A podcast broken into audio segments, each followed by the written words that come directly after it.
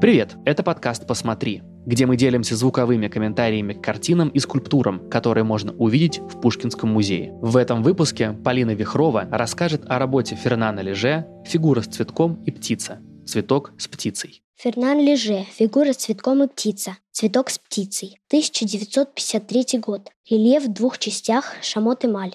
Каждая часть 140 на 78 сантиметров. Перед нами яркий рельеф, выполненный из керамики. Поверхность рельефа гладкая и глянцевая. Произведение представляет собой квадрат полтора на полтора метра, состоящий из восьми фрагментов, поделенный на две вертикальных части прямоугольной формы. В левой части изображен смуглый молодой человек с цветком в руках. Юноша сидит на заборе, закинув ногу на ногу. У него широкий нос, пухлые губы, широко поставленные миндалевидные глаза. Его короткие черные волосы расчесаны на косой пробор. Он смотрит прямо на нас.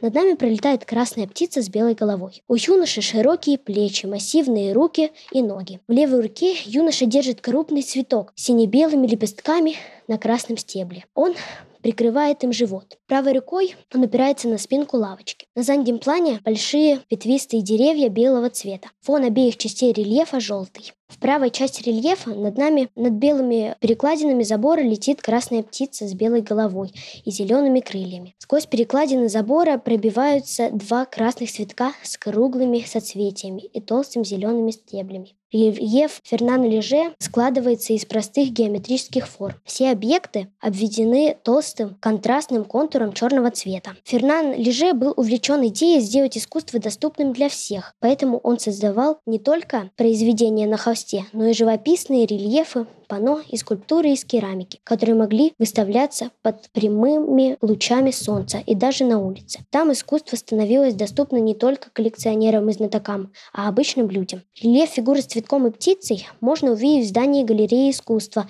стран Европы и Америки 19-20 веков Пушкинского музея по адресу Волхонка, 14. Здесь также можно посмотреть тактильный макет для незрячих и слабовидящих, который в три раза меньше оригинального произведения и передает левую часть рельефа, где изображен сидящий юноша. Эта часть программы «Доступный музей», которая предлагает общение с искусством людям с разными возможностями.